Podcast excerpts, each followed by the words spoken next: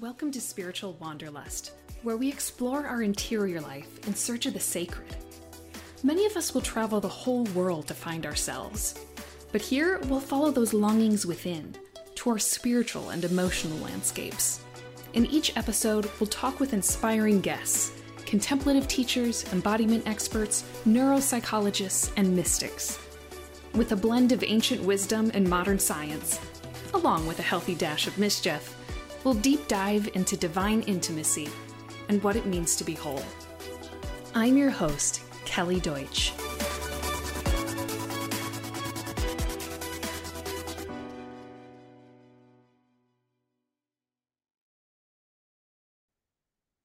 Hi, everyone. Welcome back to the Spiritual Wanderlust podcast. I am your host, Kelly Deutsch.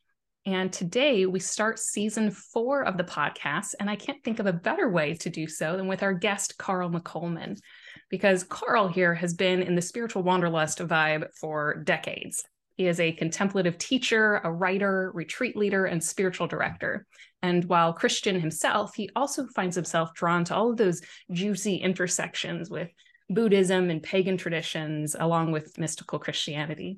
And his books include An Invitation to Celtic Wisdom, Befriending Silence, Answering the Contemplative Call, and Unteachable Lessons Why Wisdom Can't Be Taught and Why That's Okay. One of his most popular books, called The Big Book of Christian Mysticism, is going to be released in its second edition this summer. Carl and his wife live in Georgia, where he is a lay member of a Trappist community, the same kind of religious community that Thomas Merton was a part of. So, welcome, Carl. We are so delighted to have you. Oh, it's a joy to be here, Kelly. Thank you. Yeah. I wanted to first ask before we get into like your book and mysticism and all of that is why the Trappists? Like was that inspired by Thomas Merton? What led you there and and what does it mean to be a lay member? Yes. Um yeah, I'm not technically a member of the monastery, but I'm a member of what's called a lay Cistercian community. The um yeah, it, it was kind of just the way the dice of my life rolled. Um, reading Thomas Merton in grad school, of course, really opened up um, contemporary contemplative spirituality. I, will backtrack and say I read Evelyn Underhill right after graduating from high mm. school. And so she was my doorway into the world of contemplative or mystical Christianity. But of course, Evelyn Underhill died in 1941, and she's writing about the history. You know, uh, Julian of Norwich, John of the Cross, Meister Eckhart, you know, the great mystics of the past. And so when I read her, you know, that was one of the questions was, well, are there still mystics? Are there any out there? You know, where where where are the mystics in their natural habitat? You know, that kind of thing. Mm-hmm. And I think I was in I was an undergraduate and I was reading something about Catholic spirituality. And and whatever I can't even remember what it was I was reading, but but the author refers to the contemporary mystic Thomas Merton. And boy, my antenna just popped right up, you know. And I was like, there's a there's a contemporary mystic. So I uh, talked to a professor of mine. I I wasn't quite a religion minor, but I hung out in the religion department a lot. Talked with a professor of mine, and he was like, "Oh yeah, you need to read the Seven Storey Mountain." And it was so cute. He said, "But I'll warn you, you'll read that book and you'll want to run off and become a monk." So, um, so I read the book. I did not run off to become a monk, although I, I thought it could have been cool. And, um, and that just began really a lifelong interest, not only in contemplative Christianity, uh, Catholic mm. contemplation, but also the Cistercians or the Trappist. Uh, living as I do in the Southeast, I had a spiritual director years ago who said to me, Well, you need to make a retreat with the Trappists. I'm mm-hmm. like, Oh, where are the Trappists? And he said, Well, they're in Conyers, Georgia, just outside of Atlanta. I was like, Wow, that's not very far, you know? And so I um, I made my first retreat with the monks about 30 years ago, I guess. And um, and then kind of, you know, I was spiritual wanderlust. I was a wanderer, you know. Uh, eventually kind of cycled back into the Trappist world about 20 years ago, 18 or 20 years ago. And at that time, I actually got a job working at the monastery. Hmm.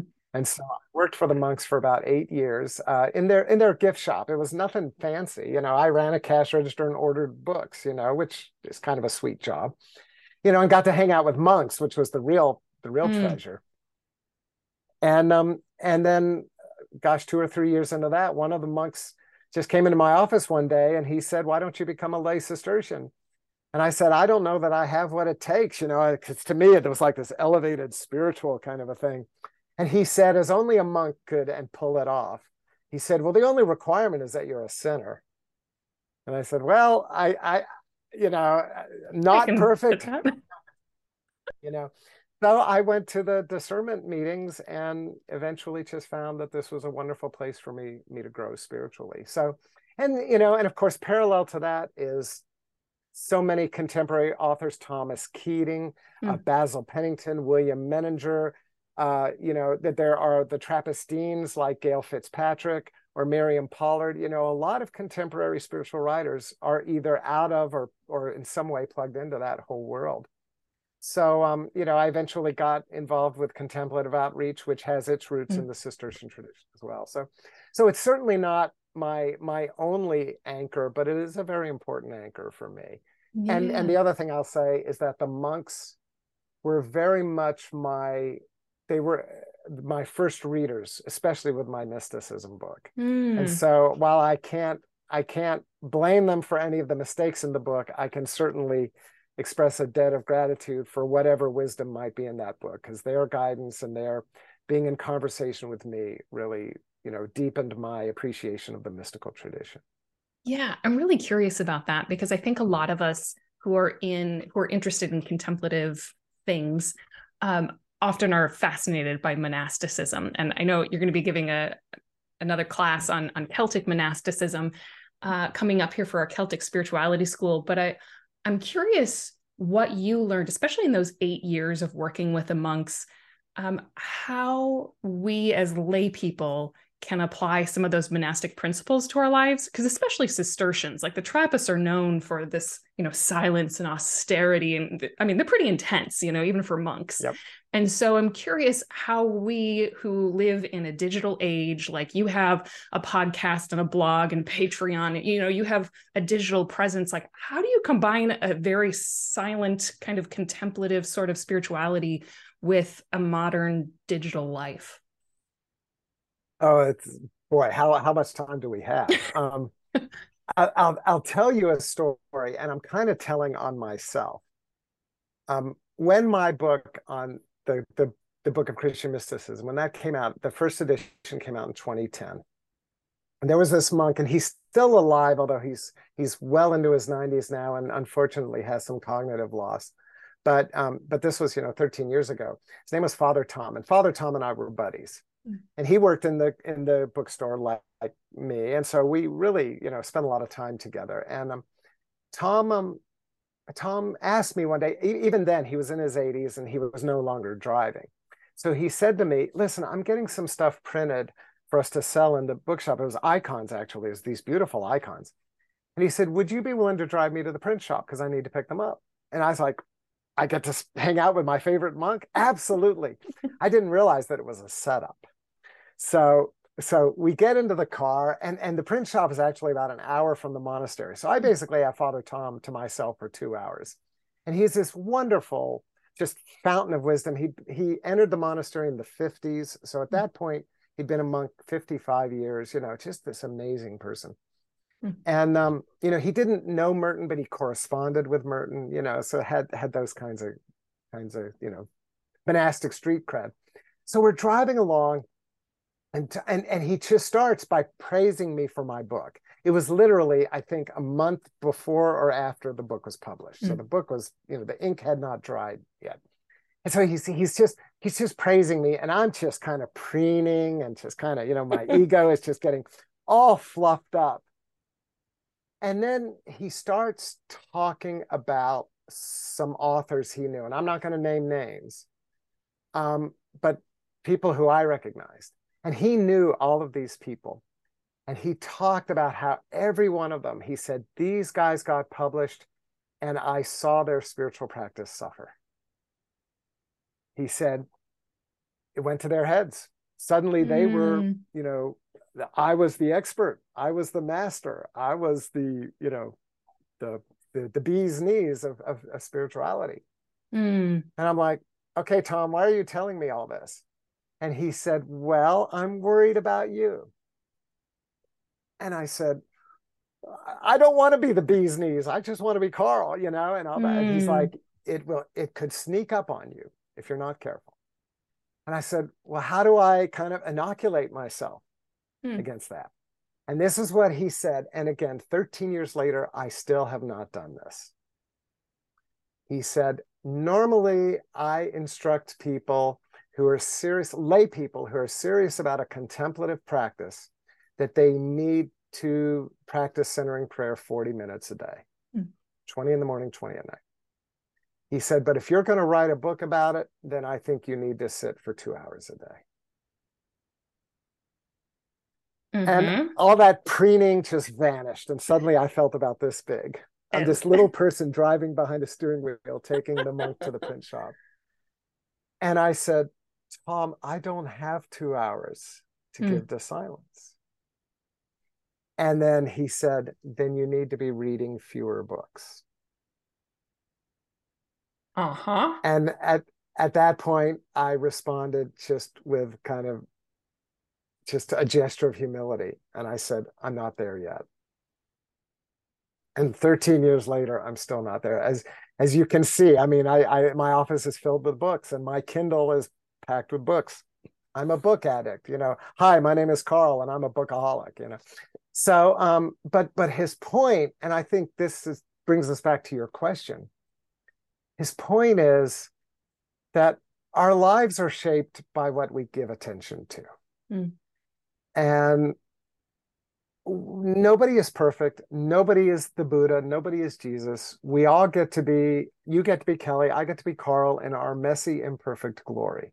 Mm-hmm. Um, we waste time. We, we, we are less than mind. It's just like eating, you know, we, you know, I had a salad for lunch. But my wife and I are going to a movie this afternoon, and I'll probably have movie popcorn. You know, it's it's funny. It's actually our first movie in a movie theater since before the pandemic, so it's oh, kind wow. of a big deal. Yeah, yeah. Um, it's it's it, we're going to see Suzume, which is a new anime. We we love anime, and it's a new anime movie that's it's on the IMAX and you know all that kind of stuff.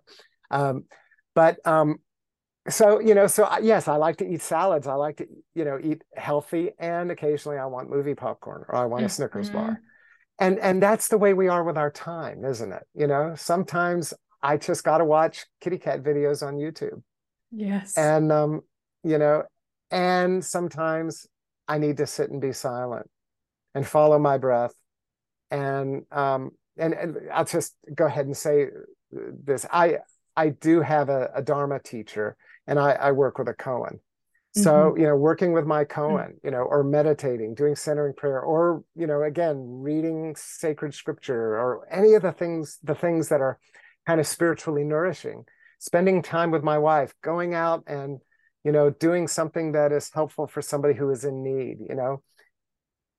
There, there are all these good ways we spend our time. And um, and there's also ways that we don't spend our time well. So I think what the Cistercian would say to the layperson or to the digital native, you don't have to become a monk, but maybe you do need to be mindful about the choices you do make. Yes. And and I'll tell you, Kelly, you know, you go to the monastery and you and the abbot has a cell phone. Mm-hmm. Um, you know, and so the reality is is that monks are online. I mean, mm-hmm. I know several monks who are bloggers. Um, you know, a lot of monks who have Facebook, you know, and I, that may scandalize some people, but I think why would it scandalize anybody? The monks were always the communicators. Yeah. You know, they were the scribes. So of course the monks belong on social media. Um, and I hope that they bring some dignity and some, you know, some nobility of energy to that. But um, so they're struggling with these questions too. Mm. Obviously, the difference is, is that they live in such a structured environment. You know, they know when they're praying. Whereas those of us who don't live in a cloister, we have to carve out the time for ourselves. Yeah. And I've had more than one monk tell me, I don't envy lay people at all because you have to really be intentional about your spiritual practice. Yes. So, there's um, so much. I, I don't know if you know, I was in a religious community for a number of years. And it's so um it's so interesting seeing how um, intentional I have to be about a rhythm of life now versus before when I was given structure and just, you know, you're preparing for these vows of poverty, chastity, obedience. I'm like, okay, I know exactly what it means to be a good sister, you know, like, or at least I thought I did, you know, uh-huh. and that made it so much easier because I'm like, okay, we do, you know, we have four hours of prayer each day. It's just built in. And even when I go home on a home visit and visit my family for a couple of weeks back in South Dakota, I still knew that like this was my rule and this is what I'm dedicated to. Just as if, you know, I were a mother and I were taking care of kids, like that's my first priority. So even when I'm home, I have a very built in structure. Whereas now it's uh, you have to be way more intentional with that and there's nobody helping you hold that container and the structure of it. Like it, it's really just your own discipline which is not the most popular thing to talk about you know discipline and asceticism. And you know we like to talk about like the wonderful ecstatic parts of mysticism. Uh, but the the difficulty and the kind of sometimes drudgery of the day to day when you really just don't feel like sitting still and being quiet, you know, or whatever your spiritual practice is. That's hard. You know, w- one of my spiritual practices obviously is writing.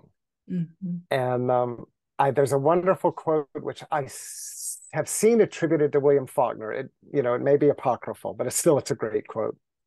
And and the, supposedly William Faulkner said, "I only write when I'm inspired." But I make a point to be inspired every morning at nine o'clock. Yep. And when, whenever I teach a writing class, I you know I always have a slide with that quote on it because th- this is basically you know I say, look, you know this is the myth of the artist mm. that we just you know we just wait to be inspired, and um, that's not how it works. And so you know if if you want to be um, you know, Fran and I just saw our, our favorite pianist, Ludovico Einaudi, who's who's from Italy. He's an amazing musician, you know, and and he, here's this gifted pianist. He's probably you know in his late 60s now, so I'm sure he's been playing piano for 50 plus years. Mm. You know, he walks on the stage of the Fox Theater in downtown Atlanta, and for two hours just makes magic, and he mm. makes it look like it's the easiest thing in the world but the you know and we're having a spiritual experience because the music is so beautiful yeah. but the reality is is there were countless hours of scales and of learning you know i mean i'm sure learning all the classics and and working with teachers and and then honing his craft as a composer mm-hmm. you know it's like this this video that just came out what uh the, the get back of the beatles you know nine hours of the beatles in the studio and you have to be a hardcore beatle fan to watch it because they're just kind of noodling around. But of course, the end result was Let It Be, which is this amazing album. Mm-hmm. And that's, you know, another example to bring it back to the monastery. Everybody loves that Thomas Merton uh, fell in love with everybody on the street corner. You know, he's on the street corner, he falls in love with everybody. He says, We're all walking around shining like the sun. There's this sacred, the virginal point within us, blah, blah, blah, blah, blah, blah, blah, blah.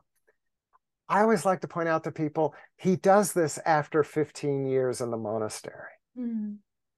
15 years of getting up at 2:30 every morning and going and praying for several hours and then going out and working mm-hmm. you know mm-hmm. doing whatever his task was which i mean eventually merton's task was writing and teaching but at first he was out there milking the cows with all the other guys mm-hmm. you know and so so you're right it's this fiction we have, this kind of romantic, and I, I, I use that in the kind of the French Revolution sense of the word, this romantic notion that life is just lived in the moment and we don't need boundaries, we don't need chains, we just have to be present.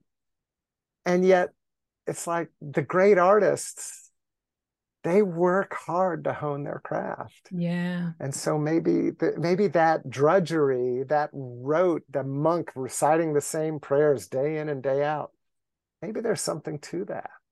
Yes, so. absolutely. It's it's hard to embrace that, but I think it is so important because as as you're talking about here, you know, it's the practice is for something. It's not just about the practice itself as if it, that that's the end in itself. Like this is my time to be with the divine but it's like practicing those scales so that we can have that same inner stance throughout life. You know i like to call it the the marian stance the fiat of just like accepting what is being given whether that is you know, drudgery and prayer or something ecstatic and wonderful, or just like it has been raining for three weeks solid in Oregon and I'm just, I've had enough of it, you know, like, okay, this is, this is what I'm being given today. And I, I can accept that.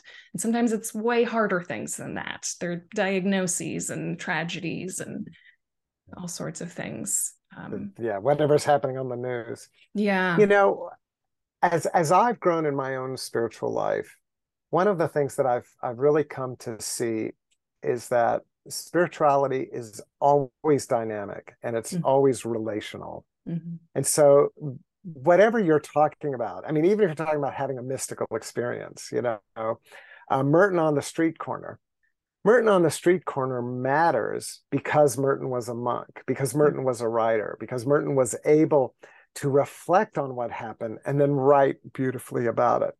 Because we can, you know, 60 years later, or however long it's been, 65 now, 65 years later, we can look at Merton's career and we can see how his writing changed. Mm. You know, his writing after the street corner becomes much more about social justice, much more about um, current events, about interfaith dialogue, you know, in conversation with D.T. Suzuki and other Buddhists, and conversation with A.J. Muste and Jim Forest and other activists, you know, that kind of thing. Whereas before that, Merton was kind of your garden variety Catholic, you know, let's mm. let's, you know, pray the rosary and be, you know, be pious, you know, farmers. Yeah. One monk once said to me, in fact, I think it was Father Tom, said to me, "We monks, we we just were pious farmers," you know. And I'm like, okay, well, so there's a level on which there's nothing wrong with being pious farmers, but obviously Merton has that moment, and and it opens up for him. Mm. Um, and so so so the moment only exists in relationship to the rest of Merton's life. Mm-hmm. So if you have a mystical experience, or if you have a discipline, even a boring, oh, do I have to do this again? kind of a discipline.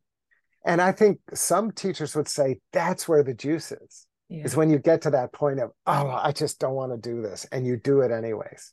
And it's like something deep inside you is is very is dynamic and is alive. And it's like the seeds are sprouting. Yes. But you can't see it.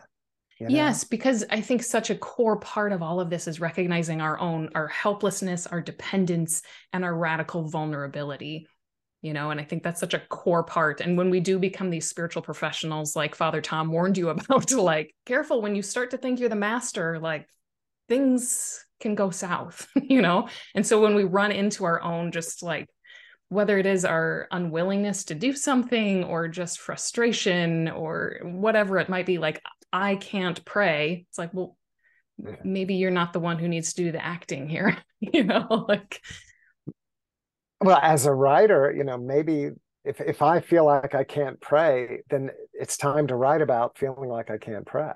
Mm-hmm. which then pushes all those ego buttons. Ooh i don't look like the expert anymore. Yes yes you know mm-hmm, mm-hmm. like what a great Whereas, practice for my own humility yeah, exactly. Where mm. stepping into our own brokenness and our own vulnerability becomes the best gift that we can give each other. I mean, even you, you know, you mentioned, you know, your your husband, you know, being in a marriage, you know, and for monks or nuns being in a community, the vulnerability that we bring to those most intimate relationships mm-hmm. strengthen mm-hmm. those relationships. Absolutely. And it's so hard to do because we live in a culture that doesn't really equip us for that. We have to kind of find our own way. Yeah. So, um, yeah. Vulnerability is hard for most of us. And yet yeah. we know well, and especially and and let me be clear, I'm always conscious that I speak out of privilege, you know, as a white person and as somebody assigned male at birth and all that. Um, you know, people who've been traumatized in any way, then that just makes the vulnerability so much harder.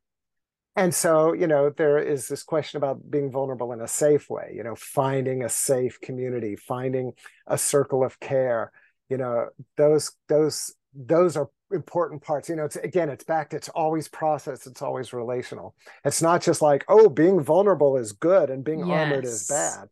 Sometimes being armored is what's called for. 100% but i think yeah.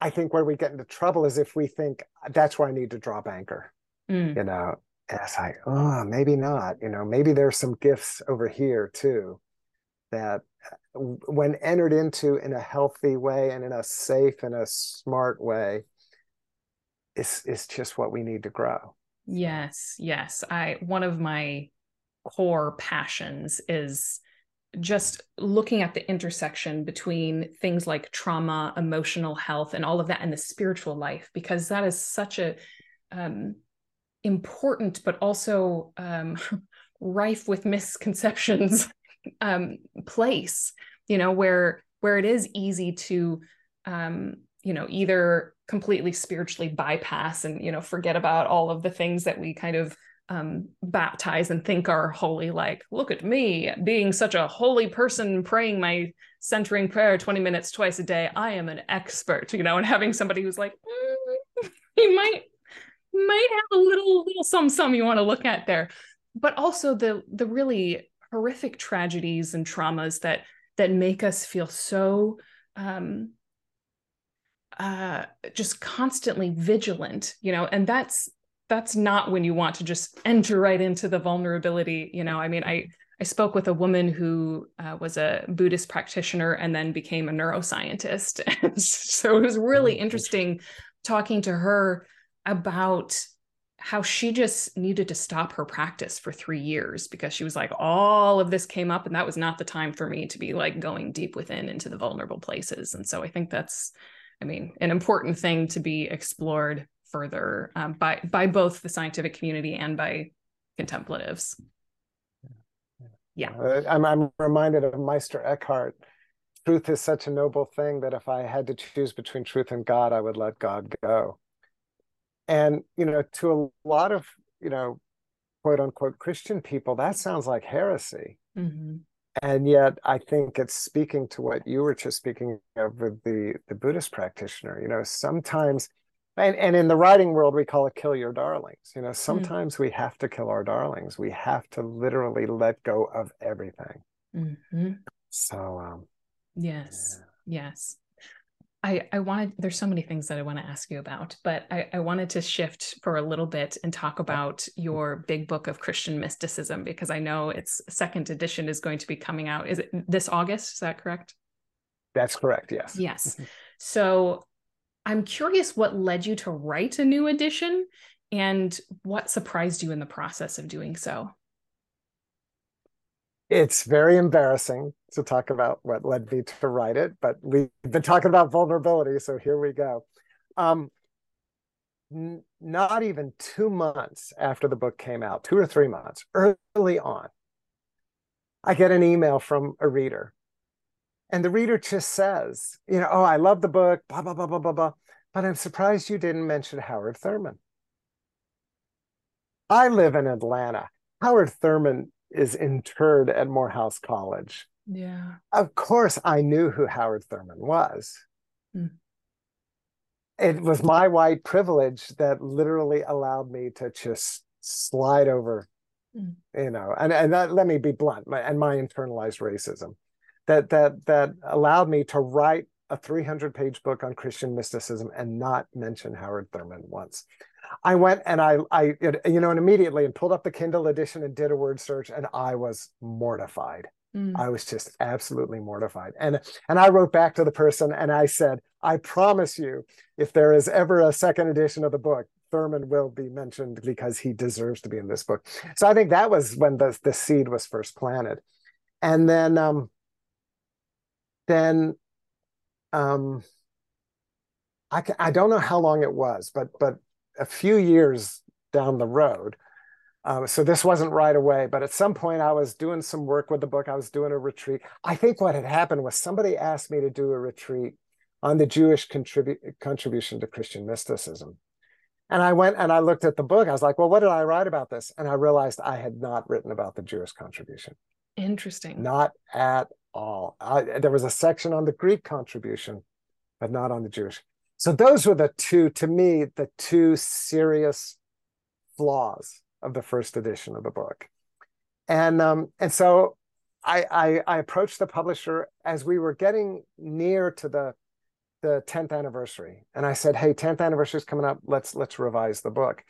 And the book was in this kind of uncanny valley where it was selling enough copies to stay in print, but not enough copies for them to feel like they could justify investing in a second edition. So hmm. I, I just, it was this kind of tug of war with my editor and um, with the original publisher. And then what happened was when he retired, he said he knew I wanted to do this, and he said, "Listen, I can't, I can't get you a green light.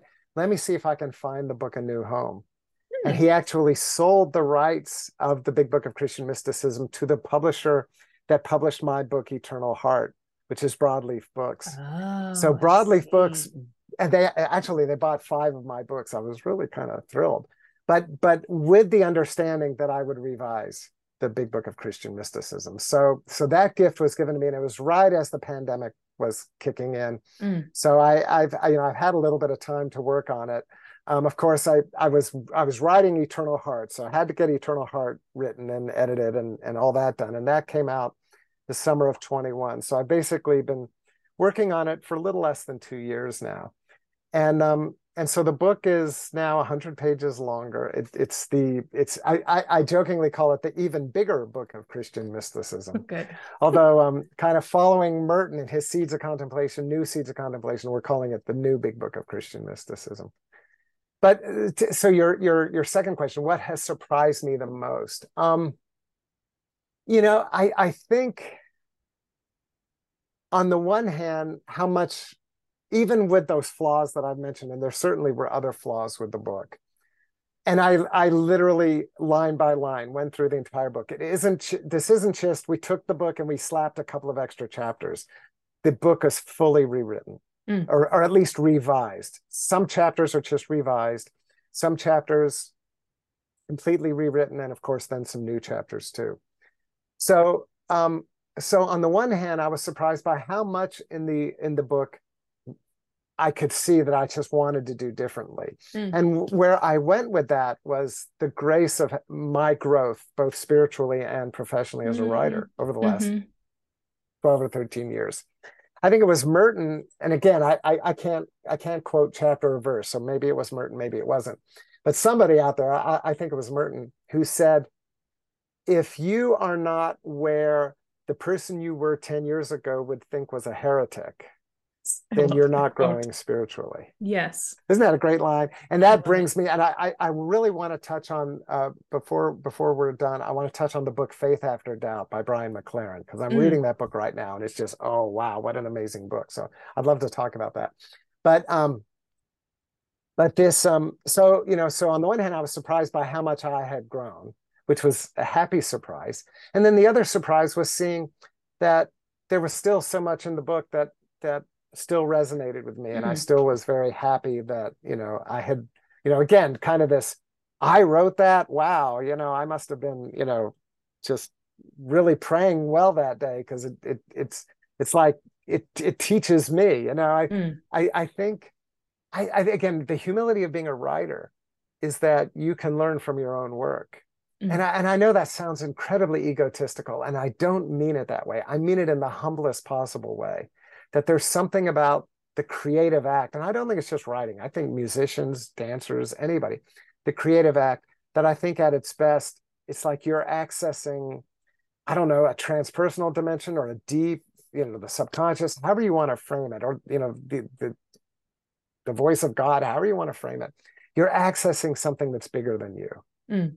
And um, you know, and I don't claim that just for myself. I think all artists that's that's available to all artists but it's certainly been my experience too. And so um and so and i say that just with utter humility you know that um i'll read something i wrote 10 years ago and i'll just i'll be blessed by it. And, I, am like wow you know I, I i julian of norwich talks about this in her in her book. She talks about 20 years you know after 20 years still learning from her visions. And um you know and and I don't think Julian sat still for 20 years because I, I think she was certainly somebody who was growing like a weed. Mm-hmm. But even with that, there was still this blessing that that came from something that happened to her 20 years earlier, you know. So so. Do you have an example of of each of those of one thing that you looked back and you're like, oh, I've definitely grown a bit since then, and also something like, you know what, that was actually insightful. Wherever it came from, like I need to okay. think about that some more.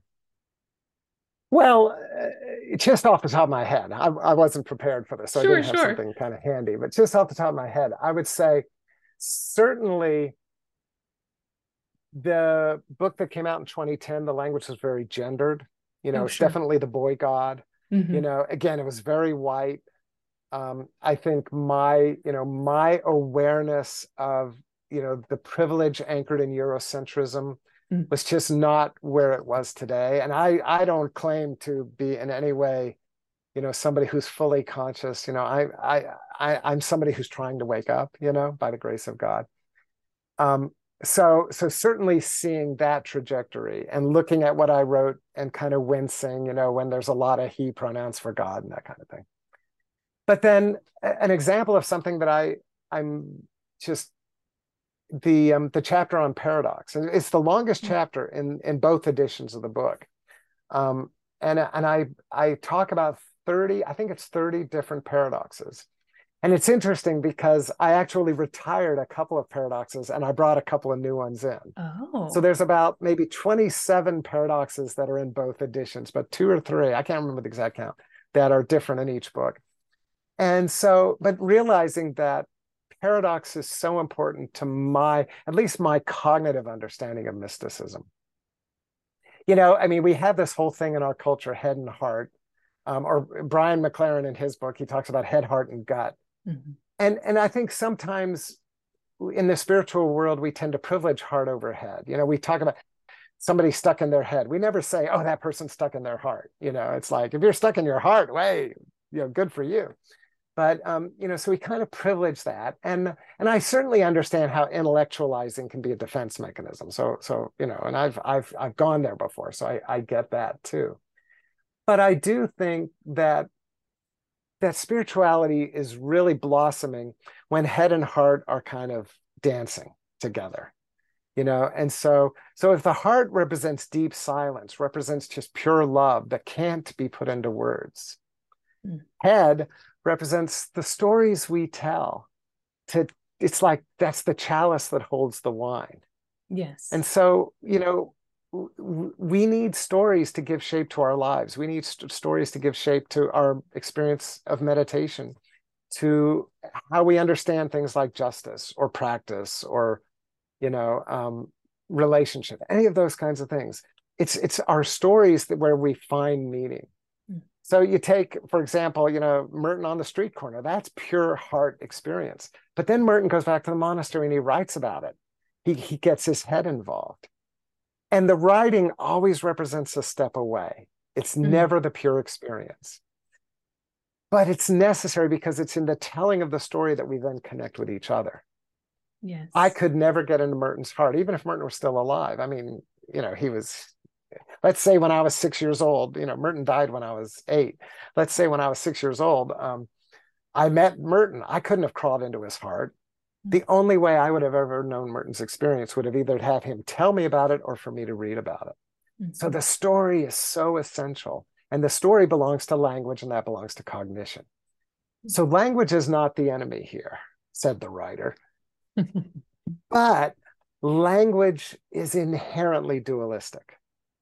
Language always separates what is from what isn't.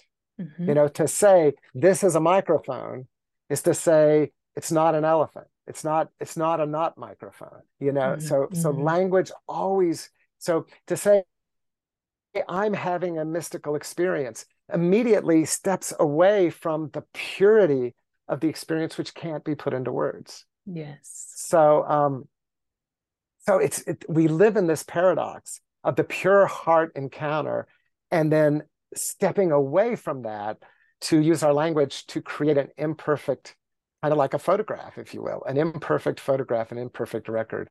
Then then we use that to connect with each other. So yes, I think that's a helpful way of thinking about that because it is it is only through through our bodies and our minds mediating something that I can even know who you are. Like I can see the image of you on my screen, I can hear the thoughts and reflections that you're sharing and this is how I get a little bit closer to the heart of who Carl McColman is, you know. And so it's it's I think it is really beautiful and important to see how all of those fit together. Um, that it isn't, yeah, just one primarily over the other. And I really enjoyed that chapter on paradoxes because you don't often see someone just like listing them out. And for the head parts and all of us, you know, it's kind of helpful, like, oh, okay, yeah, we, you know, we hear people talk about paradox, but it's not like somebody hands you a list of 27 or 30 of them and says, like, here are a few of them. Here are a few like koans for you to chew on, meditate upon, and figure out how you can integrate the both and, you know, instead of either or. So I, I really appreciated that. And th- this is a wonderful point to, to bring up that book, Faith After Doubt, which um which Brian McLaren wrote. And Brian basically, I'm going to give away the book right now, but he basically says that you know you think about developmental models like James Fowler and his Stages of Faith, or Teresa of Avila and the Seven Mansions in the Castle, or whatever. Well, Brian comes up with kind of a four stage model, mm-hmm. and he says that for for most people who are intentional about their faith they will typically begin with kind of a simplicity, what we might think of as fundamentalism, kind of a very black and white. You know, I'm a Catholic. The Catholics, that's the one true church, and everybody else ha- is in varying degrees of error. You know, or or I'm a Bible believing Christian. The Bible is the Word of God. God said it. I read it. I believe it. That settles it. Blah blah blah. But the reality is, is that you know, sooner or later, questions creep in. Sooner or later, not everything adds up. And so what, what a lot of people will find is that out of simplicity, they'll move to what Brian calls complexity. And that's beginning to wrestle with the fact that things aren't just black and white, that there, that there are, you know, many colors here. And, and so faith is less about kind of establishing certainty and more about what works what's mm. effective you know I, mm. I, you know and this is where you find like a lot of the prosperity gospel people you know i follow jesus and he's going to bless me and i'm going to have you know have a good life an abundant life you know that kind of thing well sooner or later that stops working too you know you're you're, you're saying well i believe the bible and then but how do i make sense of the fact that there are Buddhists out there and they are good and ethical people and they don't follow the Bible. Am I really going to say those people go to hell? You know, or hmm. whatever. That's just a simple example. And and then oftentimes at that point, that's when doubt really kicks in. And we move out of complexity to what Brian calls perplexity. Mm. And so perplexity is this place where kind of like the the house of cards tumbles down. And um, and I think the re- the reason why I wanted to mention that it was the, the I think the, the paradox that's inherent in mystical spirituality is an invitation to begin to move out of well out of simplicity into complexity, but also out of complexity into perplexity. But the thing about perplexity is that eventually you have to doubt the doubt. Mm. And you come to recognize, well, you know, and I think this is where a lot of people in our culture are today, because because there's a pervasive cynicism in our culture. And i think that that at some point we have to doubt the doubt. We have to be cynical about the cynicism. And we have to say where is this leading us to? Mm-hmm. you know is is it really the person who dies with the most toys wins? Because what is that doing to our environment? What is that doing to to creating haves and haves nots in our culture et cetera? And so it's out of that doubting the doubt that we move into the fourth stage, which Brian calls the harmony stage. Mm. And that's where we begin to say, how do we put all of these pieces together to create a more holistic model? And to use traditional kind of mystical language, that's the that's the non-dual, where mm-hmm. non-dual consciousness kicks in. So it's kind of like the simplicity model is extremely dualistic. Everything's black and white, heaven or hell, good or evil, saved or unsaved, you know, in grace or out of grace. And then and then we move to this these intermediate stages where that model just keeps breaking down. And then we come to a second simplicity or a second innocence where we realize that all the models are broken down and yet god is present in all of it. And mm-hmm. we and we we we move to that place of harmony. So so i you know obviously i just think it's a great book. So that's why you know if you if you'd interviewed me two weeks later we'd be talking about whatever book i was reading then. So that's what i'm reading right now. So. um when do you feel or can you name a certain chapter in your life when you felt like you shifted from perhaps a perplexity to a harmony? Oh i think i'm still working on it. Yeah. Um and and and and brian says this. He says you know we most people we kind of flow between them. Um, you know, I, I I would say I probably live. You know, and and it, but the reality is, is you may be in it's at one level of consciousness with your spirituality and another level of consciousness with your politics or another level of consciousness 100%. with your finances mm-hmm. or uh, so so so I, I certainly know all four stages you know mm-hmm. so uh, let, let's just put it that way um, and i do think that um, for me i think really the puzzle of it's I, I, would call it the Julian of Norwich puzzle, the puzzle of the all-loving God who mm-hmm. sends people to hell. It's like, and that's a koan, if you will. That's a Christian koan. Um, you know, and and and to just say, wait a minute, you know, the emperor has no clothes here. Um, and when I, you know, it wasn't like it wasn't like Merton on the street corner. It wasn't like just this one moment. Sure. But um, but I I was wrestling with that mostly in my 20s. So that was, you know, I'm in my 60s now. So we're talking, you know, 35, 40 years ago. And I think, you know, and it was also then that I was first being introduced to what we now call centering prayer. Back then we just called a Christian meditation.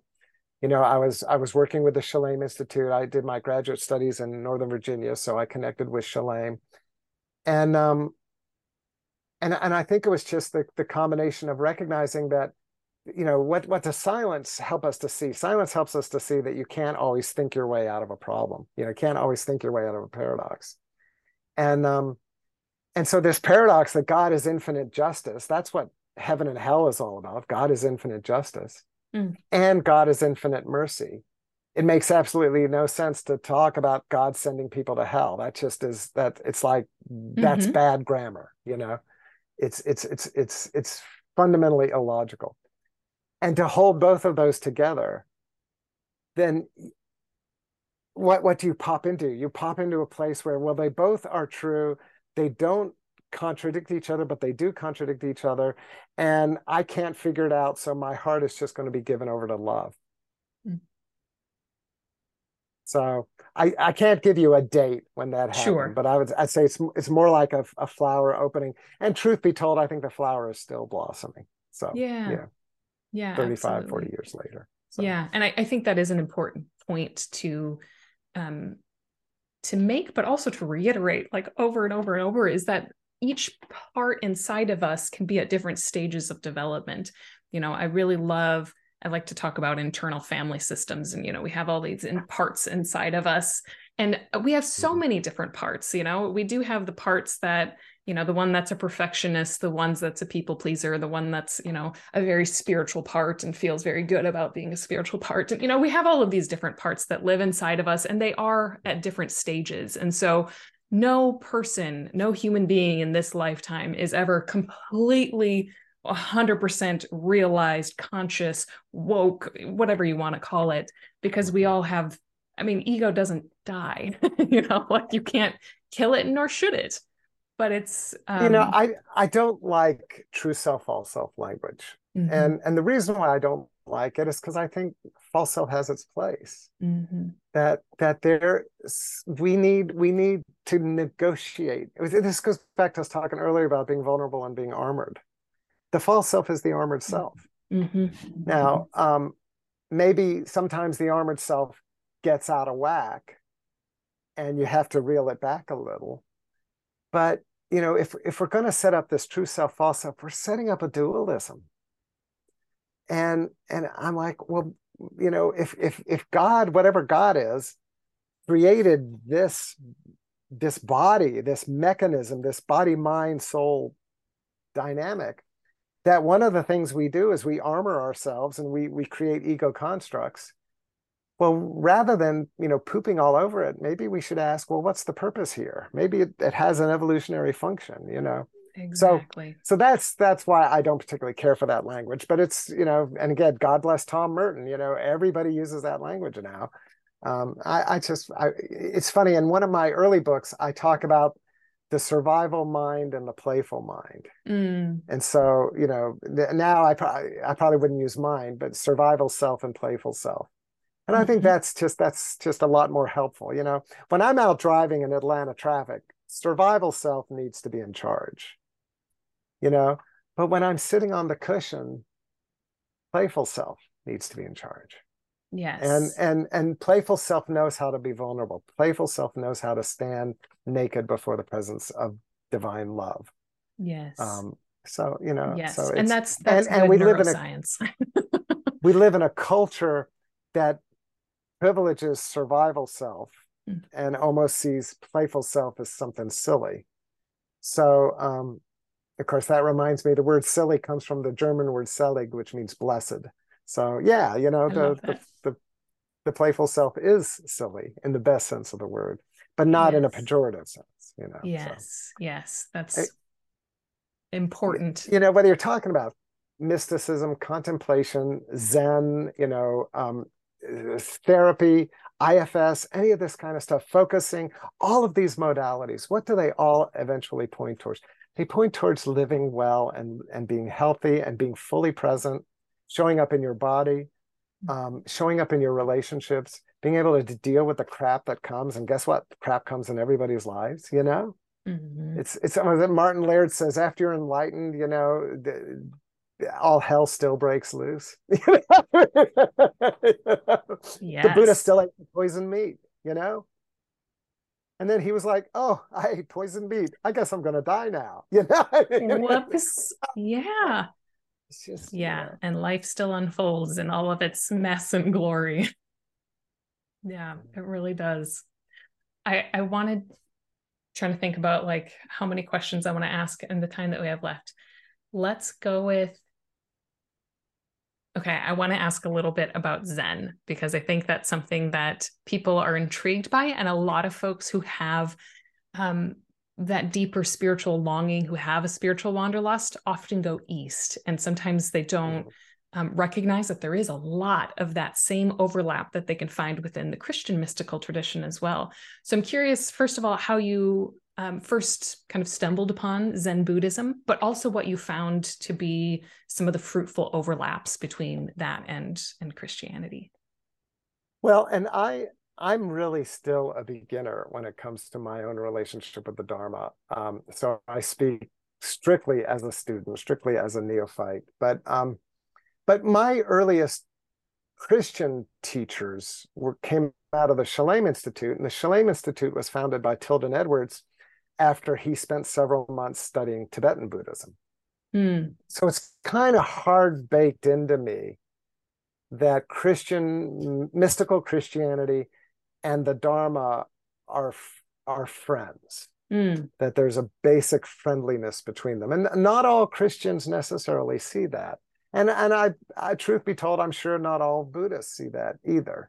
And, you know, that's, that's the world we live in. Um, but the um, you know, but then of course reading Thomas Merton, reading William Johnston, um, Sarah Grant, um, you know, gosh, the uh, Elaine MacInnes, you know, there's so many names of of these Christians uh, who became Dharma practitioners. Robert Kennedy, and so just realizing that there really is this kind of subculture of contemplative Christians who who are also followers of the Dharma on various levels. You know, you take somebody like a Paul Knitter or a Ruben Habito, who they're, I mean, well, Ruben is a Roshi. I mean, Ruben is, he has Dharma transmission, so he's authorized to teach, but he's also a former Jesuit, you know? And so, um, so you, you, you know, and Paul Knitter was, he studied in the Vatican, Catholic theologian, um, you know, and, and I don't know what his Dharma status is, but I do know he's a practitioner. Hmm. In fact, I think it was Paul who from whom I learned the term dual practitioner. You know, this idea that that you can be a Christian and a Buddhist, um, or you can be a Buddhist Christian, or you can be a Christian Buddhist. I mean, there's all these different layers. Many Christians are just happy being Christians, but they like to read books by the Dalai Lama. Mm-hmm. I think that's perfectly valid. You know, um, and there are Christians who they just want a Christian practice. And I respect that. My only request is don't make me wrong mm. because I want to go play with my friends in the East, you yeah. know. And so um so it's I you know, I think I, I, talk about this in the new edition of the book. Mysticism is a story. This goes back to the head heart thing. Mysticism is a story. And so when you talk about something like like Zen, you're talking about a different story from a different culture. Mm. So obviously there's there's different symbols, there's different language, there's some different mm. philosophy, there's some ways in which the two don't necessarily mesh well. You know, the cosmologies are different between Christianity and Buddhism. And so if you're going to if you're going to explore both, you have to kind of ask, you know, well, can I live with that paradox, that ambiguity? Or am I really going to drop anchor in one and say that's really where I belong and I'm just going to learn what I can from the other? You know, there's there's no one right or it's, it's like kissing. There's no right or wrong way to kiss. The right way to kiss is both people are enjoying it you know yes. but the you know the way you and your partner kiss and the way me and my partner kiss may be totally different and that's mm-hmm. great and i think it's the same thing with interfaith mm-hmm. interspiritual you know interreligious inter intercontemplative kind of work is find what works what what resonates with your heart you know be honest tell the truth you know listen listen to where you're called i think I think it's a movement. I'm going to speak like a Christian now. I think it is a movement of the Holy Spirit today that contemplative Christians are drawn to interfaith work mm-hmm. because it just keeps showing up, you know. And so if if your if your heart is being pulled that way, listen. Yes. Be vulnerable with it. Explore it. Have fun. Go on an adventure. Find a teacher. It's not easy. I mean, the reality is, is if you're active in a church and then you want to go get active in a in a sangha, that's a lot of time it's kind of you know it's like polyamory you know mm-hmm. polyamory I, and i'm not polyamorous and i don't want to be judgmental but to me i look at it and i'm like where do you find the time sure. Let alone the morality of it you know? It's um a friend of mine who is polyamorous said that the mating call in polyamory is hey get out your calendar. So um oh gosh. Yeah. I know. So, I think that so it, so they're practical things. Yes, yes. And that interspirituality is it is. It's fruitful and it's something to play with that I think one important thing to underline in all of that is that this is not some like new agey, newfangled thing like early church fathers, Thomas Aquinas, like some of the like key people in Christianity loved interspirituality and learned. I mean, you go back all the way to Justin Martyr and he talked about the logos spermatikoi, you know, and that's like what was he second um, century christian? I don't even remember what year he lived. clement of alexandria talking about, about the greek pagan mysteries you know yes and, and, and that I mean, there is and i know a lot of those people they were still trying to sell sell jesus. Sure. Uh, okay but that's where they were. But but they didn't just demonize the other. They were willing to be in conversation with. Yes. and and i think that's what we have to really look at you know. Mm-hmm. and um and so yeah so not every christian feels called to interfaith work and it's kind of like if you're not called to it don't do it. Sure. But if you do feel called to it there are there are people who are doing some of that same work and it's just exciting to it's exciting to explore you know? Absolutely. every time it's funny when i get to, uh, uh, I my spiritual director is a, you know she's a catholic lay woman works at a jesuit retreat center and we get together and we're talking and i start talking about you know what i'm doing with my dharma teacher and she's like oh there you go your face is lighting up again you know, clearly I have a lot of joy in doing this kind of work. So, you know, especially in a Jesuit context, it's like if it's giving you joy and it's making you free and it's helping you to draw closer to God, then it's something you need to lean into. Mm-hmm, mm-hmm. Thank God for Ignatius.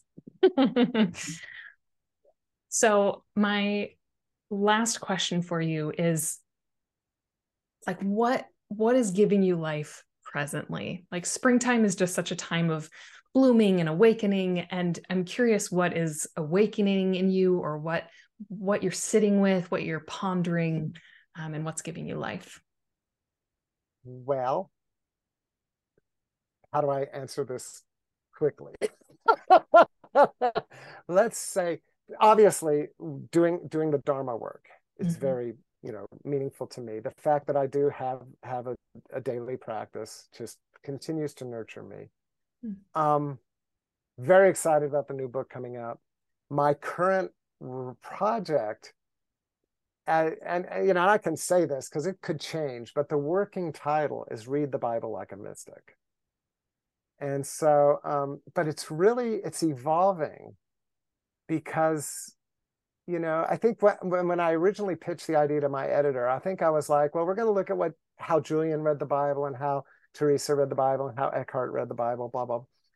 And I, it's like I, I don't want to write a book about the year 1350 i want to write a book about the year 2030 mm. you know so it's it's coming more into a question of what does it mean what are the best practices for a contemplative or mystical encounter with the text today? And so so we'll see where this goes you know yeah. the, I'm, I'm, literally just i've just you know i'm still in the in the you know kind of first second draft stage. So so it, it could change a lot the title could change but that is that's very exciting to me. I'm also um well, and I can go ahead and mention this to you. So I've got an essay coming out in a book that's being published in September. It's called Soul Food, and it's a it's it's a collection of essays to celebrate the 50th anniversary of the Shalem Institute, which again mm-hmm. is where I first was introduced to contemplative Christianity. And so I don't know if you've had Carmen Acevedo Butcher on not yet this podcast. If you haven't, get Me her too. on because she's just an she's an amazing person. I'm I am the president of her fan club. I just just think the world of her both personally and professionally. Well, Carmen last year, I think it was last year, maybe 18 months ago, 12, 18 months ago, brought out a new edition of a new translation of The Practice the Presence of God by Brother Lawrence. And of course, Carmen is famous for her luminous translation of The Cloud of Unknowing. So so this this practice the presence. I was so excited. I love Brother Lawrence. I love Carmen Acevedo Butcher. The publisher sent it to me to write a blurb for it. I, I wrote a blurb for it. Well, Carmen uses the singular they pronouns for God. And, and she makes the case in, in the introduction of the book, she says, okay, you don't have those pronouns in French, but it's clear that Brother Lawrence's his own image of God is not a patriarchal image. So mm-hmm. that is kind of her her thinking. And I'm somebody who is comfortable. I have non-binary friends, comfortable with the singular they, and I bumped up against that. Mm. And so I really had to sit with it and pray with it. Mm. And and I should I should well, well let, let me tell the story of the essay. So so I prayed about it, I thought about it, I looked at my own heart and I realized that I was resisting that partially because of, I guess, my own kind of spiritual simplicity. You know, mm-hmm. oh, God is a guy. And I know God is not a guy intellectually, but on a, on a heart level, I was hmm. still mm-hmm. resisting it. Hmm. And as I really prayed more and more about it, I had to come to grips with the fact that here I am in my early 60s I was resisting my own gender diversity. Again, assigned male at birth, you know, in a in a male body, but I'm, you know, what I would have always called I'm an androgynous person. Mm. And um, you know, and so I began to pray about, well, gee, am I non-binary? You know, am I gender fluid? And I think I am. Mm. So this essay, I basically, you know, it's kind of like again, I'm a guy in my 60s, even the language, I'm a guy. You know, if I were 20 today, it would be a bigger deal. Hmm. And maybe it is a bigger deal because maybe there needs to be more people in midlife who are owning up to the fact that our gender identity is not just what we were taught. Because mm. that's as I as I looked into this, I realized, you know, as a little child, I resisted the gender markers that my family gave me.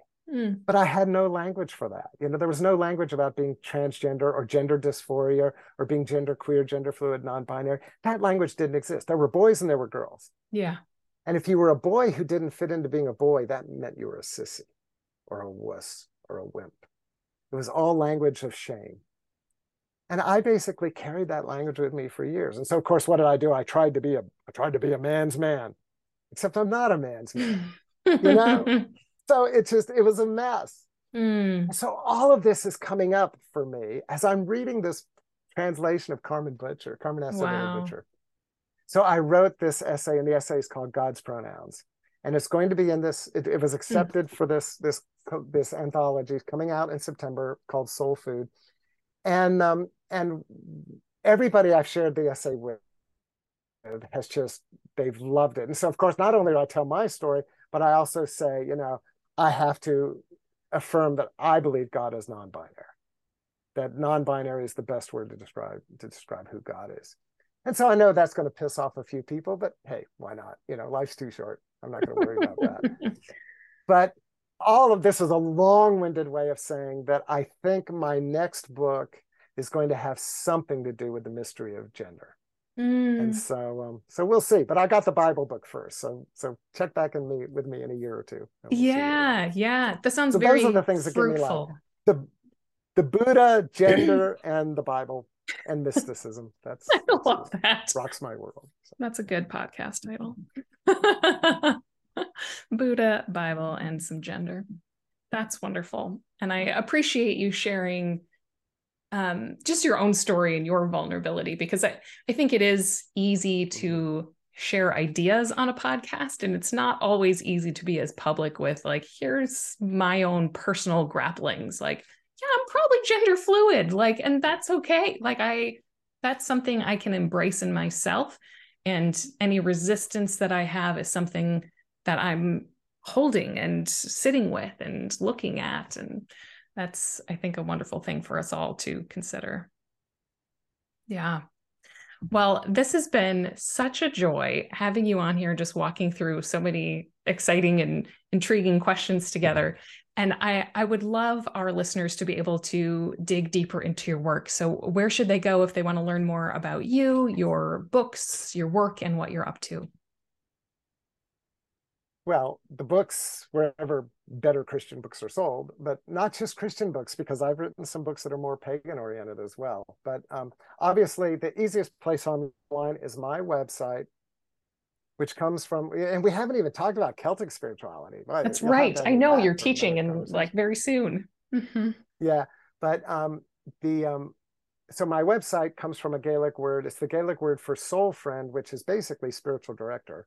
Anam mm-hmm. And that's spelled, and I spelled the Scottish way, not the Irish way, and it's A N A M C H A R A dot com. So anamcara.com.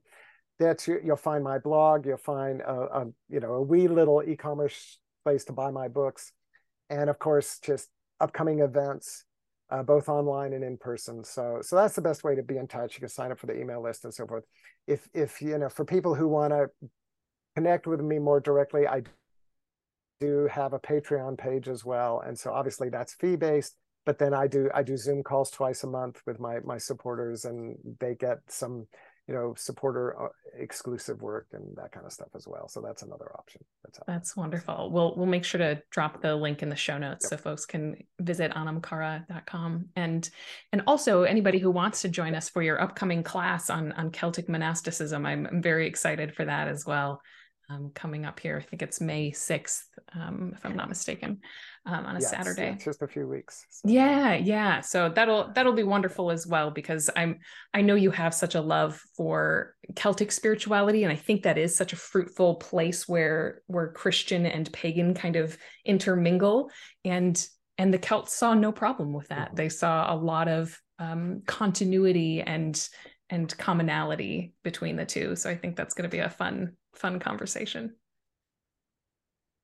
Well, and to really crack the nut of Celtic Christianity, monasticism is the key. Mm. And so that that's what's going to be fun about the day we spend, you know, just looking at all of, all of the people we think of as the great Celtic saints, St. Kevin, St. Bridget, St. Patrick, they were all monastic.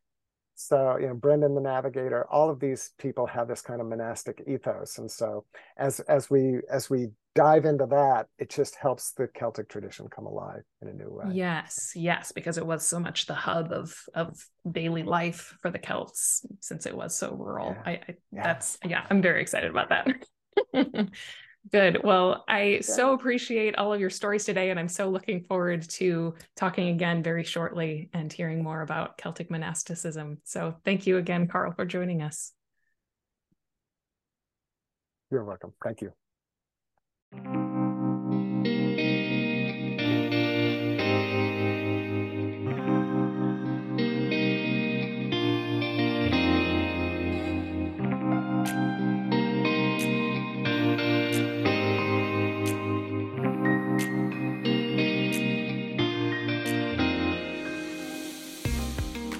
Joining us on Spiritual Wanderlust. If you enjoyed today's episode, consider leaving us a review or sharing it with others. It really does help us reach more kindred spirits who are hungry for the depths. To learn more about what we're up to, or to access our free resources for spiritual growth, visit us at www.spiritualwanderlust.org. May your days ahead be spacious, sprightly, and surprising. See you next time thank you